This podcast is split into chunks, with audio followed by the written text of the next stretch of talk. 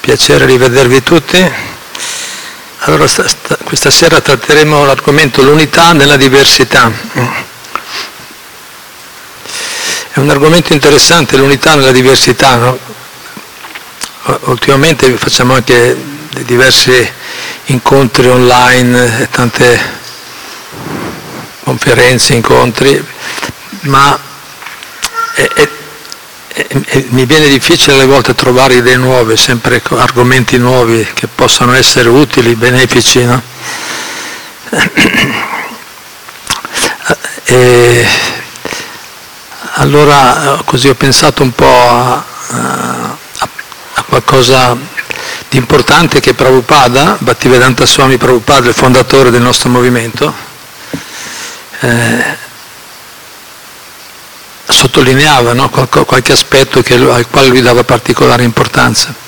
Ci sono delle lettere che scrisse ai suoi leader, eh, Prabhupada aveva in, in pochi anni ha fatto una cosa miracolosa, ha creato un movimento mondiale ispirando migliaia e migliaia di persone a fare cose straordinarie, a dedicare la loro vita al servizio devozionale, alla bhakti, bhakti yoga, a dedicare la loro vita per il bene degli altri, per diffondere il messaggio spirituale. E, praticamente tutta la sua giornata era completamente dedicata al, al seguire, aiutare le persone, ispirare, curare i suoi discepoli, scrivere lettere, incontrarli. E la notte dormiva pochissimo e scriveva i libri, traduceva e scriveva e commentava le diverse scritture, la Bhagavad Gita, lo Srimad Bhagavatam, quindi una vita veramente straordinaria, una persona proprio fuori dall'ordinario. E, e, tutto quello che diceva, praticamente hanno registrato tutto, quasi tutto quello che diceva Prabhupada, incontri, sia conversazioni, lezioni, conferenze, lettere che ha scritto, incontri con i discepoli.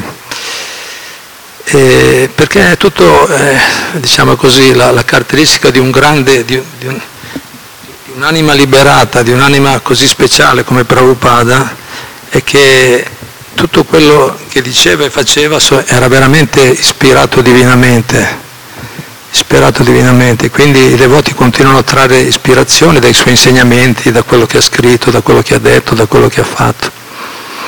Certo, le, in particolare dobbiamo tenere presente i, i, suoi, e il nostro movimento stesso va avanti o si basa, e si sostiene e, mantiene, e si mantiene ispirato principalmente grazie agli insegnamenti di Prabhupada che è il fondatore. Il fondatore ha una posizione speciale, eh, perché, è una posizione speciale perché tut, tutti accettano i suoi insegnamenti come le linee guida per no? per tutte le attività che si svolgono nel movimento.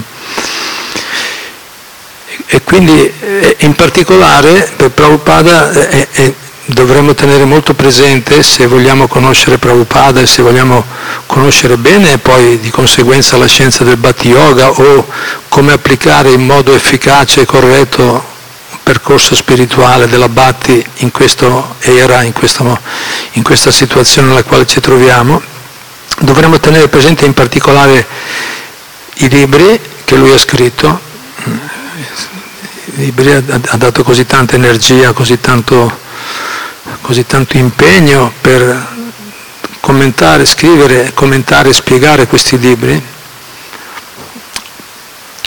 e eh, quello e le lezioni, in particolare le conferenze, le lezioni che ha dato. Poi ci sono, come ho detto, conversazioni, tutte registrate, lezioni, che, scusate, scusate, conversazioni, passeggiate che faceva con i discepoli e tantissime lettere che ha scritto, tutte importanti, ma eh, un, grande acciaria, acciaria vuol dire colui che insegna con l'esempio, un grande maestro come lui sapeva come eh, diciamo, dare la medicina, dosare la medicina in modo adatto secondo le persone, quindi prendere quelle cose più personali e, e dare molta importanza, cose che ha detto magari certe, in certe circostanze a certe persone, bisogna stare attenti a usarlo. Infatti alle volte alcune affermazioni sembrano contraddittorie di Prabhupada, sembrano contraddittorie, ma non sono contraddittorie, ma riguardano, sono adatte per il tipo di persona, per la circostanza in particolare. Invece quello che troviamo nei libri, nelle conferenze è per tutti, quello è benefico per tutti, lui sceglieva molto bene quello che diceva. Però diversi tipi di persone si dice no, anche in India, quello che è cibo per uno è veleno per un altro, cioè quello eh, a noi come anime ancora non liberate, diciamo, eh, c'è la tendenza ancora, siamo condizionati in tanti modi dalla cultura, dall'educazione materialista, tutti, c'è molto uno spirito competitivo. E spesso anche quando entriamo nella coscienza di Krishna, quando iniziamo a praticare la bhakti, vorremmo arrivare subito no, al successo, cerchiamo, guardiamo sentiamo parlare delle qualità, delle caratteristiche, del comportamento dei grandi devoti, grandi, delle grandi anime, i Mahatma, e vogliamo farlo subito anche noi, ma poi il risultato può essere che invece di, invece di crescere il nostro entusiasmo ci, tro- ci troviamo in difficoltà, dopo un po', ci troviamo in difficoltà e se non siamo sufficientemente umili e sinceri da andare a chiedere aiuto agli esperti, possiamo pensare, possiamo pensare, che non funziona. Dice, ho provato a praticare con molta intensità come faceva Prabhupada, come faceva Bhattisiddhanta, tutti i maestri, come faceva Chaitanya Mahaprabhu, e mi sono trovato no, con la mente ancora agitata, non ho trovato la pace, non ho trovato la soddisfazione che cercavo. E potremmo pensare ingenuamente che è il processo che non funziona, no? la pratica che non funziona. Invece, invece siamo noi che abbiamo, abbiamo corso troppo, abbiamo, no? siamo andati troppo di corsa e non abbiamo valutato bene quali sono i passaggi giusti, non abbiamo bene verificato quali sarebbero stati i passi migliori per la mia, per la nostra, per la mia evoluzione. Ed è proprio per questo che nel, nel cammino autentico della Bhatti il primo requisito, Rupa Goswami che è l'acciaria principale che dà gli insegnamenti che ha ricevuti direttamente da Krishna, da Chaitanya Mahaprabhu, l'ultima incarnazione di Krishna, lui dice che per progredire bene nella Bhatti i primi requisiti sono una connessione col maestro spirituale, seguire le sue istruzioni, accettare la guida, ma specialmente la guida personale, non correre per cercare di essere iniziati, ma eh, avere un nome spirituale o fare chissà quale cosa, ma piuttosto vedere che ci sia una connessione, che ci sia qualcuno che ci aiuta a applicare, applicare la, la, conoscenza in modo, in modo equilibrato, in modo adatto secondo la nostra specifica, particolare situazione personale. Allora, se abbiamo questa intelligenza, diciamo, ci vuole intelligenza perché oggi cerchiamo tutto, è tutto un mondo così, tutto, ci vuole tutto a buon mercato, facile, senza sforzo, senza impegno, ma se abbiamo questa intelligenza e questa sincerità e serietà e cerchiamo buona guida, poi non succede questo problema. Il problema è che poi ci troviamo spaesati, disorientati o perdita di entusiasmo, di visione, non succede. Non succede perché chi è esperto ci aiuta a capire che effettivamente quello che sta succedendo sono, sono passaggi naturali. La posta in gioco è molto alta, cioè quello, quello che si ottiene con la Batti non, non, è, è qualcosa che non può essere misurato in termini materiali, non c'è ricchezza materiale non c'è ricchezza materiale, potere materiale, poteri mistici, quello che volete, che possa essere paragonato ai benefici che si ottengono con la Bhakti, col servizio devozionale a Dio.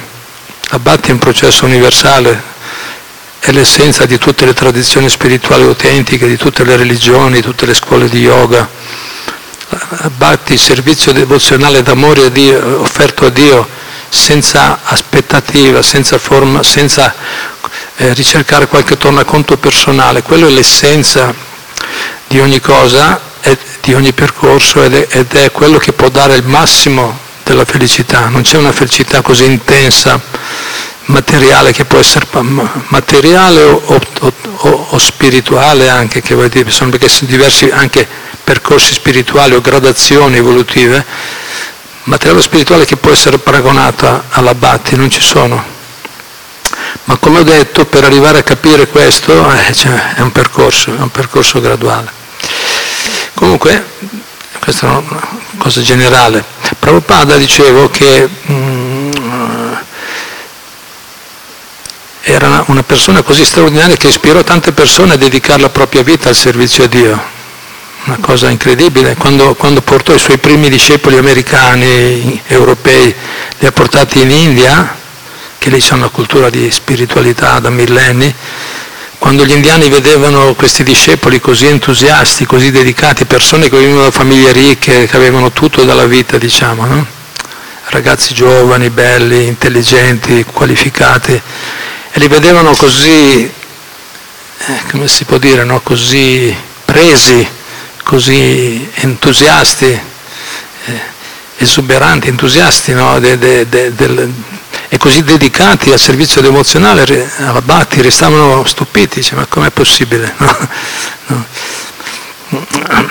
Che... E, e Prabhupada, ma Prabhupada era così grande che, come ho detto, riuscì ad ispirare tante persone, poi anche gli indiani stessi poi cominciarono a farsi avanti. Prabhupada era partito dall'India, è andato in America, ha cominciato a diffondere il movimento, ha riportato, è ritornato in India con i suoi discepoli e ha ispirato tante persone anche là a dedicarsi adesso in India. È già il tempo con Prabhupada, molte persone intelligenti, qualificate, sono molti leader indiani, c'è il primo ministro Modi che sta girando molto nel mondo, lui è diventato un fan di Prabhupada, continua a scrivere, fa incontri, elogia le attività di Prabhupada e del suo movimento, anche il presidente dell'India ma anche di altre nazioni. Però per dire, anche in India adesso tante persone importanti stanno sostenendo Prabhupada e il suo movimento.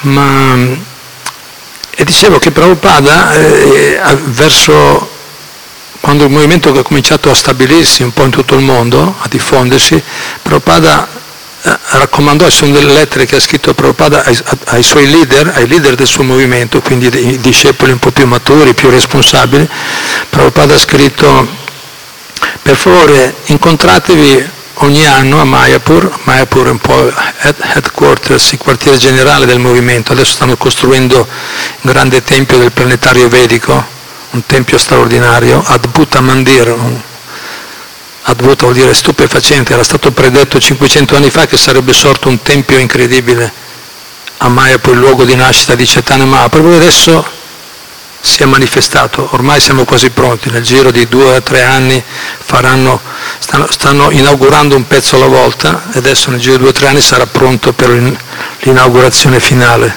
se non ci sono altri covid, problemi, inondazioni, perché questo mondo è pieno di difficoltà, ma ormai sono pronti ed è qualcosa di straordinario. E Prabhupada diceva ogni anno incontratevi a Mayapur e fate un incontro mondiale, perché Prabhupada non voleva un unico guru, eh, voleva un gruppo, persone che lavorassero in gruppo, che lavorassero... Eh, certo, lui era così grande che da solo riusciva a far tutto, ma era una persona straordinaria, altrimenti, altrimenti eh, se non c'è una persona così le cose non vanno avanti. Infatti vediamo quanti movimenti spirituali, quando, quando, va, quando se ne va via il, il leader carismatico crolla tutto, succede il caos. No?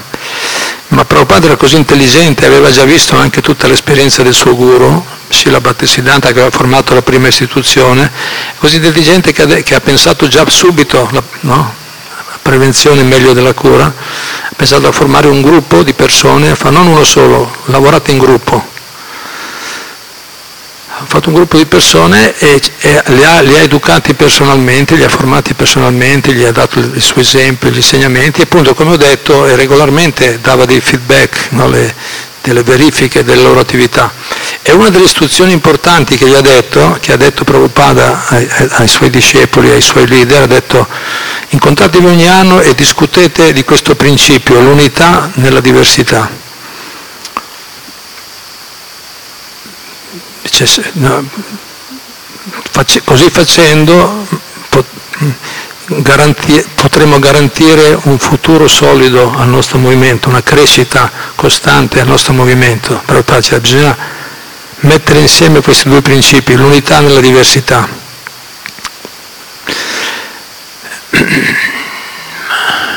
E vediamo, e vediamo che non è facile, no? vediamo da sempre nella storia del mondo ci sono questi, questi gruppi, in tutte, ci sono nei partiti, ci sono nei, nei, nelle, nei, nelle, tradizioni religiose, nelle istituzioni religiose, in tutte le istituzioni sono eh, dei gruppi, si fanno facilmente, si dividono le fazioni, sono, c'è il gruppo più liberale e c'è il gruppo più ortodosso, diciamo. No? No? Ortodossi e liberali No? Dice no, per me è troppo, deve essere Prabhupada, le scritture dicono così e si fa solo così. Seguiamo la lettera, no? non si deve muovere niente, neanche un filo, se no ci scopriamo che c'è un certo senso di vero, è vero che le scritture danno insegnamenti, le scritture, i maestri autentici danno delle verità che non possono essere cambiate, però Prabhupada ha spiegato, Prabhupada stesso nei suoi libri ha scritto le, i, i, principi essenziali non devono mai essere cambiati, sono certi principi che sono immortali, la batti, no? in questa era il canto di santi nomi di Dio il metodo giusto, l'adorazione un solo Dio, principi essenziali, la guida del maestro spirituale, sono certi principi di base che sono presenti in tutte le scritture autentiche e, e, e trasmesse a tutti i veri maestri. Dice, i principi non vanno cambiati, ma i dettagli possono essere adattati secondo Desha Kalapatra, Desha luogo, Kala il tempo storico, la situazione, Patra è la persona, il recipiente, no? le, persona, le, sì, le condizioni diciamo, delle persone a cui ci riferiamo. Desha Kalapatra. Quindi diceva i dettagli possono essere adattati e lui stesso ha fatto così, ha fatto così quando è arrivato in Occidente ha visto per esempio che i ragazzi e le ragazze erano, erano molto abituati alla promiscuità, stare insieme, a differenza delle culture orientali dove i ragazzi e le ragazze sono separati, c'è un po' la cultura, no? Ha visto così e ha detto, beh, allora accettiamo sia ragazzi che ragazze nel Tempio. Naturalmente non devono dormire insieme, no? cioè, stanze separate, però li possiamo accettare anche per la vita spirituale, anche adattato alcune cose, ma erano dei dettagli, lui sapeva bene cosa era essenziale e cosa no. E Prabhupada è un maestro di questo, è un maestro in questo. Certo, poi c'è sempre qualcuno, gli estremi ci sono, quelli molto liberali tendono ad andare sempre più liberali. Ce n'era uno, per esempio, famoso Allen Ginsberg, poeta della Beat Generation, che lui diceva che è arrivato a dire che, che Prabhupada era troppo ortodosso però Allen Ginsberg aveva i suoi problemi, eh, aveva, era proprio eh, droghe libere, sesso con tutti i tipi di, di, di, no, di persone, era, era molto troppo liberale, gli sembrava che alcune regole di Prabhupada eh, fossero troppo. Infatti quando ho detto Prabhupada, ai Gisberg erano amici, però lui, Allen Gisberg apprezzava molto Prabhupada, facevano i kirtan, cantavano insieme il santo nome. Però quando Prabhupada l'ha sentito che ha detto così, ha detto ma come fa? Io sto accettando tutti i tipi di persone. Prabhupada eh, quando ha iniziato il movimento accettava tutti, tutti i tipi di persone, era molto liberale, molto attento, molto eh, inclusivo, no? Inclusivo piuttosto che esclusivo, questa è la sua grandezza, era così grande che riusciva a tenere insieme ispirate persone grandi, grandi tipi, con grandi differenze di mentalità, di comportamento, lui riusciva, dava il giusto a ognuno, no? come un direttore d'orchestra no? esperto, dava il giusto dose a ognuno. No? Però come ho detto qualcuno va a dire e come alcuni invece lo accusano, alcuni ortodossi, esagerati, ortodossi forse dire, come si chiamano quelli eh, gli islamici, gli estremisti islamici, no? Estremi, estremismo non va mai bene. Estremi, alcuni estremisti dicono che Prabhupada ha cambiato, appunto, è venuto in Occidente, ha cambiato certe regole, quindi non può essere un guru ideale, secondo loro. Ma e Prabhupada gli dicevano queste cose e Prabhupada diceva, beh, ma eh, e, e, loro che cosa fanno? Vediamo i risultati. Prabhupada dice, no, falena pariciate, ci hanno detto, l'albero si vede dai frutti, no? L'albero si vede dai frutti. Prabhupada quando qualcuno lo, lo, accusava di essere troppo di qua, troppo di là, dice, vediamo i risultati. Fa, intanto noi quello che stiamo facendo, i fatti sono che tante persone hanno iniziato, stanno praticando la batti, tante persone stanno abbandonando la vita materiale per dedicarsi seriamente alla vita spirituale, tante persone stanno, stanno cambiando carattere, stanno migliorando il loro carattere, stanno migliorando il loro comportamento, stanno diventando gentiluomini, persone oneste, persone veritiere, persone dal buon carattere. Questi sono i fatti. Noi stiamo portando migliaia di persone a, a noi, Prabhupada diceva, io sto, no, non diceva io, noi diceva sempre diceva, è grazie al mio maestro spirituale che faccio qualcosa di buono. Però diceva, noi stiamo portando dei risultati, queste persone che hanno sempre da dire qualcosa, cosa stanno facendo? Vediamo, vediamo, vediamo i risultati.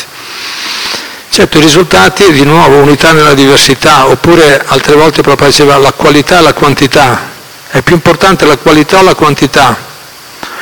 Eh, alcuni dicono la qualità, e Prabhupada lo diceva, dice no, la, la qualità è più importante, è più importante sì la qualità, ma Prabhupada dice ma anche la quantità è importante, cioè nel senso che non dobbiamo essere così qualitativi che poi ci troviamo da soli, no? siamo così di, di, di, qualità che poi non, non riusciamo a ispirare nessuno la qualità e la quantità, questa è la grandezza di Prabhupada, riusciva a tenere la qualità, la purezza del messaggio, lo trasmetteva, è chiaro, è manifestato chiaro in tutti i suoi libri, nelle lezioni, nel suo comportamento con le persone, ma nello stesso tempo, nello stesso tempo cercava di dare opportunità a tutti, anche persone che non riuscivano a applicare in modo così qualitativo, in modo così integrale, in senso buono, in modo così completo tutti gli insegnamenti, però padre era comunque incoraggiante, sensibile, attento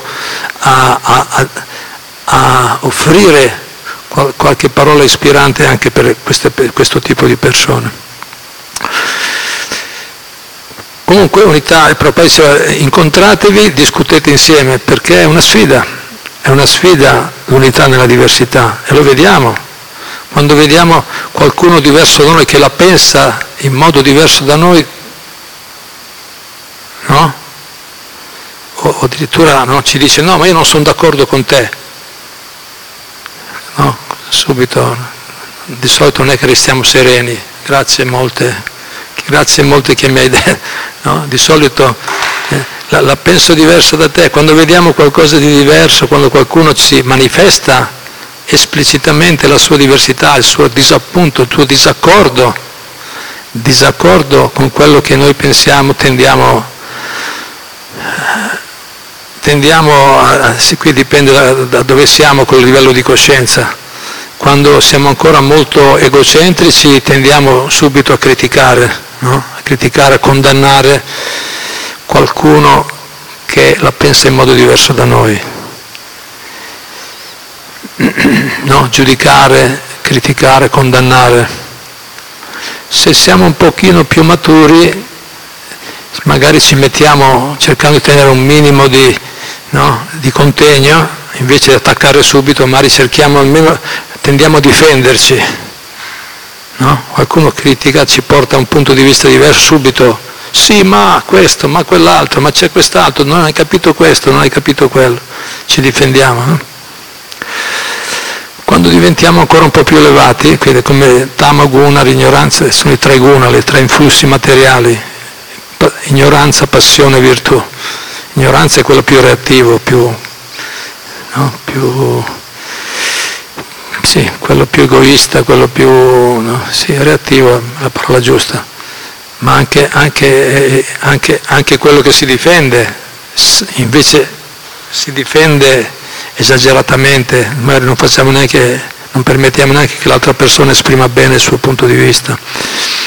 Anche quello, passione, e la virtù invece un po' più elevato, più elevato è che la persona cerchiamo di vedere, persona più saggia, quando qualcuno manifesta idee diverse dalle nostre, cerchiamo di capire se c'è qualcosa di buono, se c'è qualcosa da imparare, se c'è qualcosa che può essere utile per la mia evoluzione, no? può essere utile per me.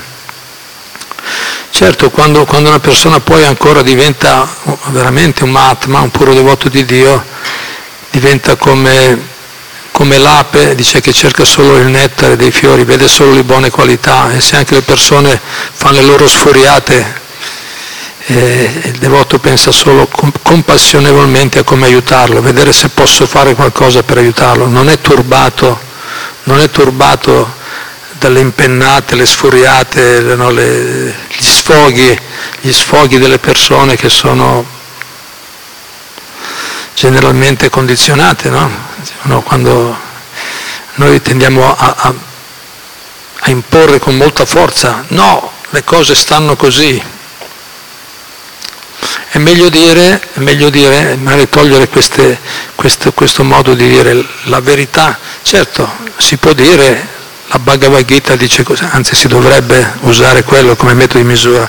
La Bhagavad Gita, le scritture vediche, le scritture rivelate dicono questa cosa su questo argomento, questo va bene dirlo, è buono confrontarsi a questo livello, ma dire la, questo che dico io è la verità, no?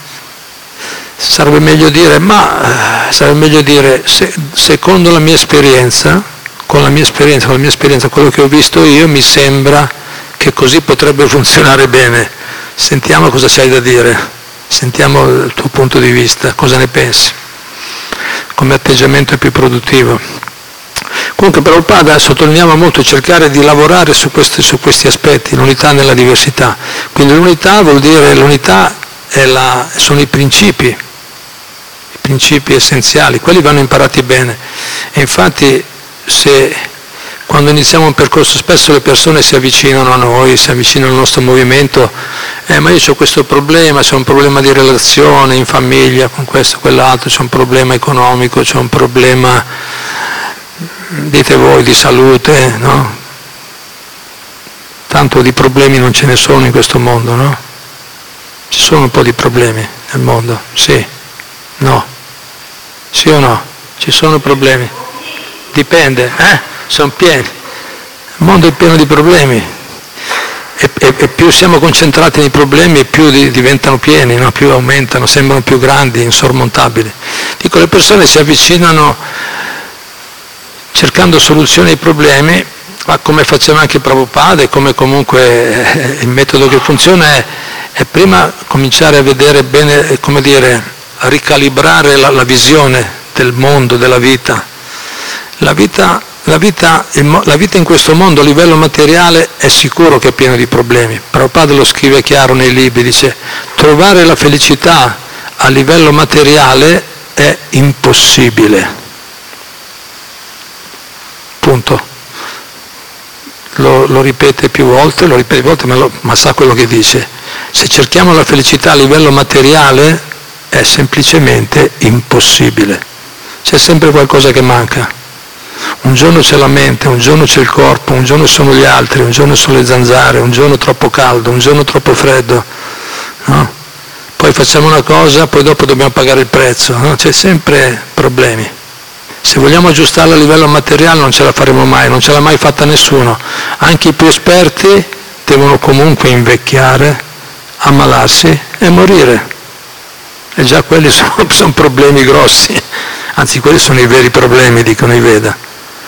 Quindi come fai a risolvere, risolvere trovare l'equilibrio, la soddisfazione, la pace e la felicità a livello materiale? È impossibile. I veri maestri misericordiosamente Prabhupada le faceva chiare questi punti, però, però è possibile trovare la felicità e la pace? Sì, certo che si può, bisogna, si può veramente fare questo, ma bisogna spostare, bisogna eh, seguire il percorso, seguire un percorso di formazione, dobbiamo fare un bel percorso di formazione per imparare come fare il ciapati senza scottarsi, no? a fare o pescare il pesce, noi siamo vegetariani, vabbè, pescare il pesce senza bagnarsi, cioè Prabhupada, bisogna sapere il metodo. Ed è un processo di formazione, per quello Prabhupada prima diceva, ma se voi quando una persona ha dei problemi, la nostra, la nostra tendenza così condizionata è cercare dei, delle soluzioni, delle, delle cure immediate e, e, oggi il sistema medico, il sistema no, de, sanitario è tutto basato sulla, generalmente è basato molto sulla no, curare gli effetti piuttosto che cercare le cause, lavorare molto sull'immediato. Invece i veri maestri ci dicono guarda, adesso hai questi problemi, hai problemi economici, problemi di salute, problemi di relazione, non preoccuparti, è tutto normale, in questo mondo c'è sempre qualcosa, non preoccuparti troppo, ma nel senso no, no, non pensare che tu sei l'unico che ha problemi, tutti hanno problemi a quei, a quei livelli, anche le persone miliardari, ricchi, sono pieni, sono, molti hanno problemi psicologici o comunque problemi di depressione, non ne conosciamo, ce ne sono tanti nel mondo. Chi sta negli ambienti di persone molto ricche lo sa benissimo, che hanno molti problemi di depressione, di ansia, eh, di agitazione mentale, anche se hanno tutto dalla vita. Ma è così, a livello materiale non c'è via d'uscita non c'è via d'uscita. È la, no. eh, quindi si può, si può risolvere, le, le, soluzioni ci sono, ma serve un processo di formazione. Per quello appunto gli, i maestri dicono tu vuoi risolvere il problema, se hai questo problema e quell'altro. Prima di tutto intanto come dire, chiariamo la visione, cominciamo a vedere come, come, come funziona questo mondo, cominciamo a vedere veramente come funziona il mondo, chi sei tu, un corpo, una mente, l'intelligenza o un'anima? Chi sei tu? Cos'è il mondo? Solo una, un agglomerato di... Eh, chi è Dio? Esiste Dio? Non esiste? C'è un controllo o è tutto casuale? Eh? Cerchiamo prima di cari, capire, capire, chiarire bene o capire bene come funziona questo mondo. Sambanda, no? Il, i veri maestri prima danno la conoscenza che dà la visione del mondo. Quindi quando, se noi vogliamo bene a qualcuno, tanto se vogliamo risolvere i nostri problemi, prima dobbiamo chiarirci bene le idee. Cosa vuol dire chiarirci le idee? Studiare molto attentamente la Bhagavad Gita, lo Shima Bhagavatam, ascoltare gli insegnamenti dei maestri, non così, ma io ho letto, ho letto la Bhagavad Gita, e allora tu sei in estasi, sei un, sei un matma, sei un'anima liberata, se hai capito la Bhagavad Gita. C'è ancora problemi? Sì, e allora vuol dire che dobbiamo rileggerla. Ho letto la Bhagavad Gita ma ancora la mia mente è agitata, ancora sono insoddisfatto e vuol dire che non l'abbiamo ancora capita bene. No? Eh, l'ho già letta, eh, rileggiamo, ripartiamo da capo o leggiamone altri, perché se no, perché chi, chi, ha, chi, ha, capito bene eh, non, non soffre più, anche se sta in questo mondo è molto sereno, soddisfatto, appagato di quello che fa. Chiaramente chi ha studiato bene capisce che non c'è un'alternativa intelligente se non quella del, del, del, del Bhakti Yoga, del servizio devozionale a Dio, perché noi siamo esseri spirituali, se noi studiamo bene la nostra natura, realizzeremo che la nostra natura vera, profonda, eterna, è spirituale. Siamo esseri spirituali, tutti noi, sia quelli che ci credono che quelli che non ci credono il programma è sempre lo stesso. Quindi se realizziamo bene quello vuol dire che se comprendiamo questo punto segue naturalmente che dobbiamo vivere in modo più spirituale. Eh, ma non ho tempo, ho troppe cose da fare, ho tanti impegni, tante responsabilità. Eh, ma vuoi star bene o vuoi star male? Vuoi continuare a soffrire o vuoi star meglio? Se vuoi star meglio devi nutrire l'essenza, la parte più importante. Non, non, ho tempo, non ho tempo vuol dire che non abbiamo ancora ben capito. Se, se non ho tempo per praticare la Bhatti, per studiare la Bhagavad Gita, recitare il nome di Dio, stare in compagnia dei devoti, offrire servizio eh, per il bene degli altri, servizio nei templi, servizio nelle comunità spirituali, distribuire la conoscenza spirituale. Se non troviamo tempo per queste attività, eh, vuol dire che non abbiamo ancora capito cos'è veramente importante nella vita. E non abbiamo ancora capito dov'è la soluzione dei problemi. È semplice. Però, appunto, stando sull'argomento di oggi, l'unità nella diversità, no? Prabhupada appunto sottolineava questo punto e dobbiamo imparare anche noi come persone, naturalmente la pratica spirituale ci aiuta in questo, io l'ho visto, no? anche noi, chi, chi, pratica con serietà, con assiduità, piano piano si avvicinano gli opposti, Siamo, abbiamo caratteri, comportamenti diversi, noi lo vediamo nel nostro movimento, ci sono persone di tutti i tipi che si avvicinano e all'inizio alle volte hanno posizioni molto estreme, nel nostro movimento abbiamo anche, anche oggi posizioni, alcuni sono più ortodossi, alcuni sono più liberali, no? eh, ci sono queste cose e alle volte hanno difficoltà, ah, per quello Prabhupada diceva discutete insieme, no? trovatevi, cercate di trovare le soluzioni insieme, unità nella diversità.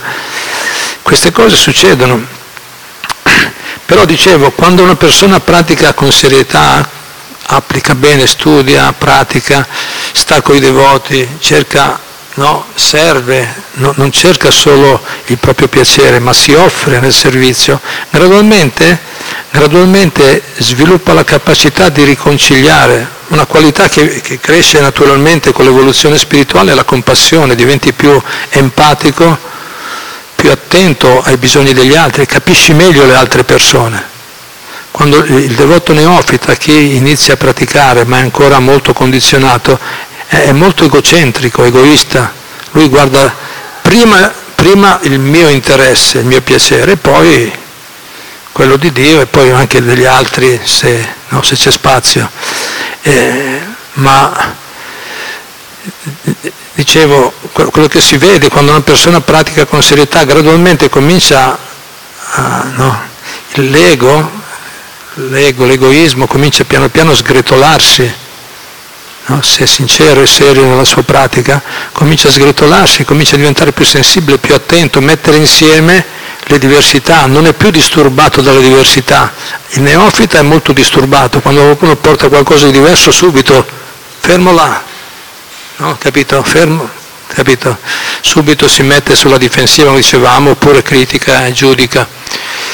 Quando il devoto progredisce nella pratica spirituale comincia a, diventare più, sa apprezzare la diversità, cerca di vedere il buono, impara a vedere il buono, l'insegnamento valido, benefico, anche nelle diversità e cerca di trovare dei modi, dei modi di fare qualcosa di buono insieme, qualcosa di buono, buono vuol dire, buono vuol dire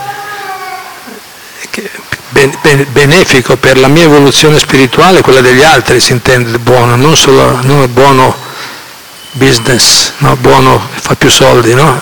fa più soldi o più, più, o più, piacere dei sensi, no? buono quello che è buono per la mia evoluzione e per l'evoluzione degli altri. Man mano che avanziamo riusciamo a mettere insieme sempre di più questo aspetto della diversità pur mantenendo l'unità, perché quella è la sfida perché noi anche l'abbiamo visto nella storia del nostro movimento, ma anche in tutte le tradizioni, abbiamo visto persone che erano troppo liberali e a un certo punto si sono persi, sono diventate comunità un po' di, di fricchettoni, di hippie, di, non so come volete chiamarli, persone senza regole che poi non hanno, non hanno né aiutato se stessi e che dire degli altri, anche se magari avevano delle belle idee all'inizio.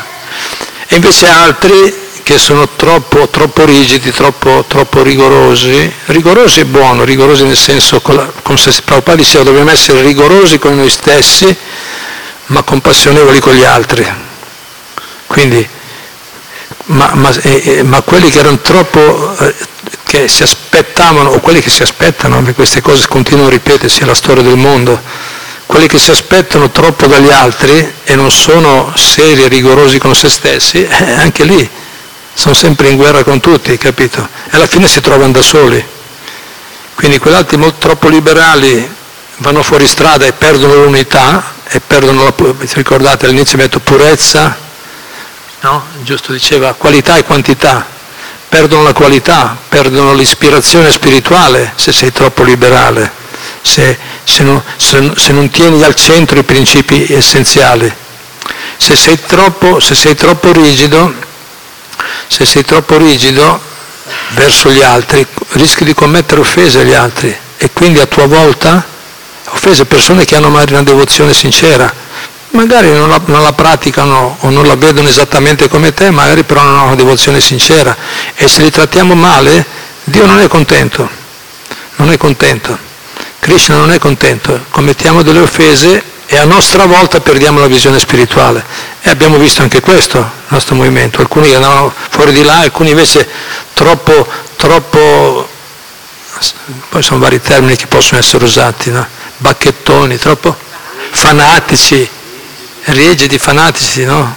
Capito? Troppo così, poi dopo a un certo punto scoppiano. Ma perché scoppiano? Non perché hanno praticato rigorosamente, scoppiano perché hanno commesso qualche offesa nella pratica, hanno trattato male qualcuno e Dio gli ha tolto l'intelligenza. Perché è così, è così che funziona. Se noi, se noi non trattiamo bene gli altri esseri viventi, eh, perdiamo la visione spirituale, oppure la nostra cosiddetta pratica rigorosa non ha, non, non ha sostanza, non ha effetto. Bene, queste erano alcune riflessioni che mi sono venute spontaneamente. Sentiamo se qualcuno di voi ha qualcosa da dire, qualche commento, domanda. Abbiamo ancora dieci minuti. Se no aggiungo qualcos'altro. Se, sentite tutti? Sì, vai.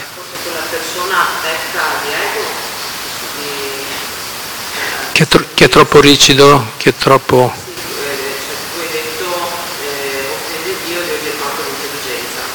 offende gli altri esseri viventi, gli altri devoti. Gli altri. Sì, probabilmente chi è troppo rigido, fanatico, eh, perde il confine tra sé e Dio e forse si scambia con Dio.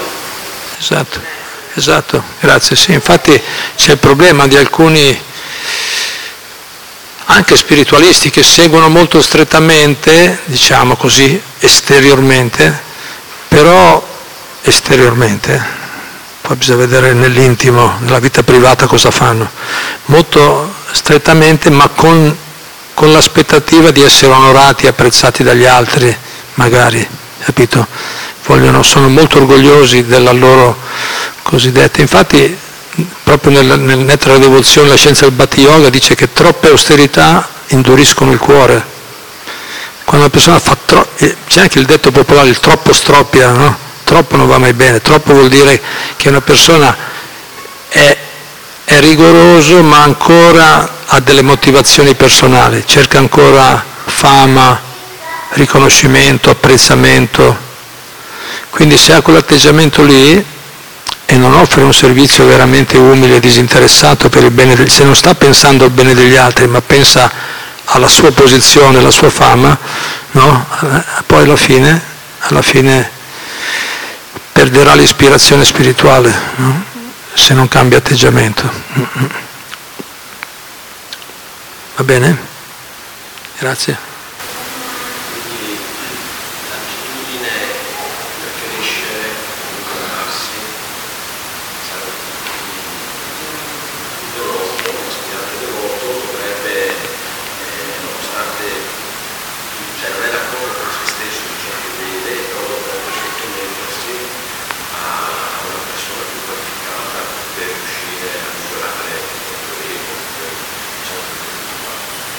Bravo.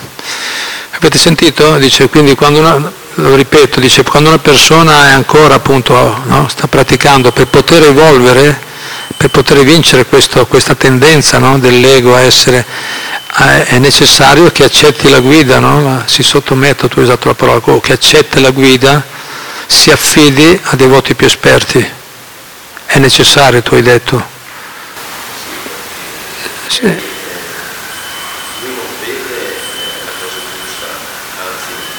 Poiché non la vede,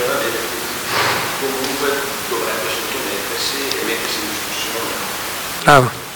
Sì, esatto, esatto. E quello, per quello appunto, come dicevo, ho detto prima, la, ma, ma i, i, i, Veda sono le scritture, i maestri sono veramente persone completamente equilibrate. Poi, come ho detto, una persona si legge una frase e dice eh, ma questo è troppo, devi arrenderti, sottome- affidarti al maestro, è obbligatorio, cioè must, dice must è un must, non puoi fare senza, da solo non ce la fai, oggi sono più in voga, ognuno è il medico di se stesso, tu sei il guru di te stesso, capito? Io faccio da solo, capito? Cioè, quelle piacciono di più, no? sono più gratificanti per il nostro ego, sono più gratificanti ma sono totalmente inefficaci, non funziona da soli arriviamo fino a un certo punto, arriviamo dove siamo arrivati.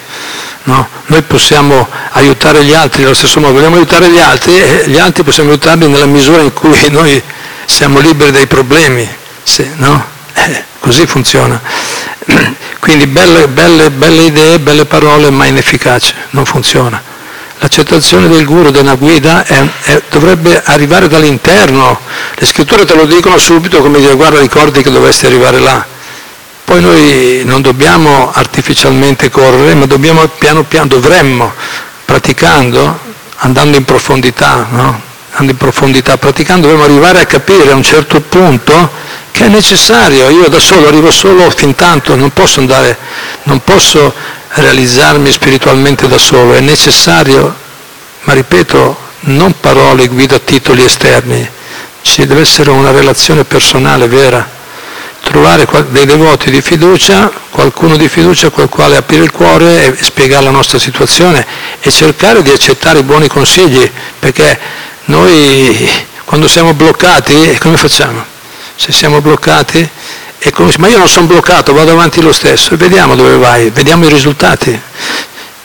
Mm, capito? Ti aspettiamo il varco, cioè, capito? Alla fine siamo tutti quanti arriviamo a un punto nel quale poi non ce la fai. Le scritture lo dicono, da solo uno può realizzare alcuni aspetti di Dio, l'aspetto impersonale, c'è un'energia spirituale che pervade tutto. No? Si può realizzare un certo aspetto spirituale da soli, uno studia, pratica, può arrivare ma se vuole realizzare il, il bene ultimo, beneficio ultimo che è il prema, il puro amore per Dio, quello è obbligatorio, non ce la può fare nessuno da soli. Non è mai successo che qualcuno ce l'abbia fatta a raggiungere questo beneficio ultimo così alto, il frutto ultimo della batti, superiore a qualsiasi beneficio materiale, ma non è mai successo che qualcuno ce l'abbia fatto da solo senza le benedizioni di un Vaishnava, di un puro devoto di Dio. Questo dicono i maestri, le scritture.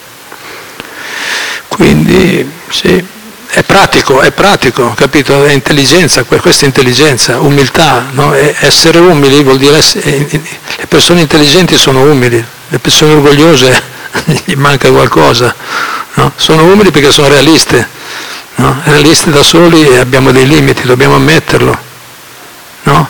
se no saremmo, se, se, se fosse possibile da soli, no?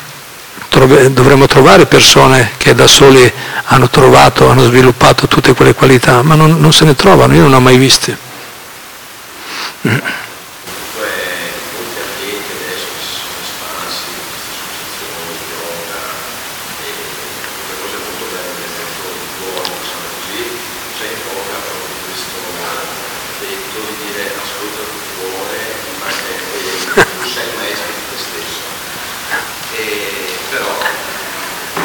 Bello, sono tutte belle parole, tu sei maestro di te stesso, ascolta il tuo cuore, bellissime, belle, è buono ascoltare il cuore invece della mente, va bene, ma eh, oggi parlavamo, no? Con, eh, ma eh, io ho chiesto, no? Ma qual è la differenza tra il cuore e la mente?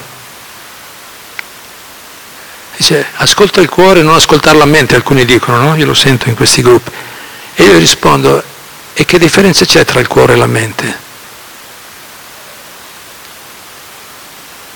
Eh? È abbastanza evidente. È abbastanza evidente per chi ha il cuore grande, per chi ha il cuore pulito, sì. Che se il cuore è molto pulito puoi sentire la voce, oppure che differenza c'è tra la mente e, e, e l'anima suprema? Gli hanno chiesto a Prabhupada, no? un discepolo. Che differenza c'è tra quando sento delle ispirazioni? Come faccio, cap- come faccio a capire se è la mente o se è Dio che mi sta parlando? Capito?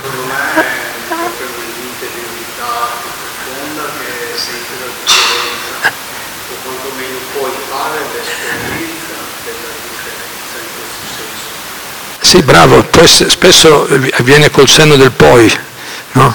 dal risultato magari poi puoi dedurre no? una cosa o l'altra. Per quello ha detto lei, dipende se il cuore, il punto è il cuore deve essere, per sentire l'anima suprema, per sentire Dio nel cuore, ci vuole il cuore pulito. Altrimenti eh, possiamo azzeccarci o no, se va bene. O spesso, quando Prabhupada gli detto, fatto questa domanda, Prabhupada ha detto è meglio pensare che sia la mente. Cioè non, fa, non, non, non lanciatevi troppo, però confermate. E, e, di nuovo torniamo allo stesso punto di prima, ci vogliono devoti esperti, maestro spirituale, devoti esperti che ci aiutano, guarda, oh, ispira- questo è il modo più intelligente di affrontare il problema. Oh, mi trovo di fronte a queste idee o questo tipo di ispirazione, ma sento anche quest'altra, oppure no, mi sembra di fare così, cosa ne dici? È giusto, è buono? sentire, confrontarci con chi è più esperto e, e loro ci sanno dire qual è veramente la voce del cuore, se vogliamo dire così, o la voce dell'anima. Se no, sai, sono parole belle, sono belle frasi, no? Capito? Fai, senti il cuore, bello, ma poi in pratica, come ho detto, vediamo i risultati. Senti il cuore, hai trovato la felicità, ti sei liberato dei problemi sentendo il cuore, se la risposta è sì, bene, perché vuol dire che era davvero Dio. se invece la tua vita, se, se i problemi non, non, si sono risolti e le, le difficoltà persistono o peggiorano, forse bisogna stare attenti a capire meglio qual è il cuore, capire bene qual era il... verificare meglio. Per quello le persone sagge, intelligenti verificano, confermare, è sempre buono confermare, suona pure. Suona pure. Vi ringrazio molto, è stato molto bello, grazie a tutti, Hare Krishna.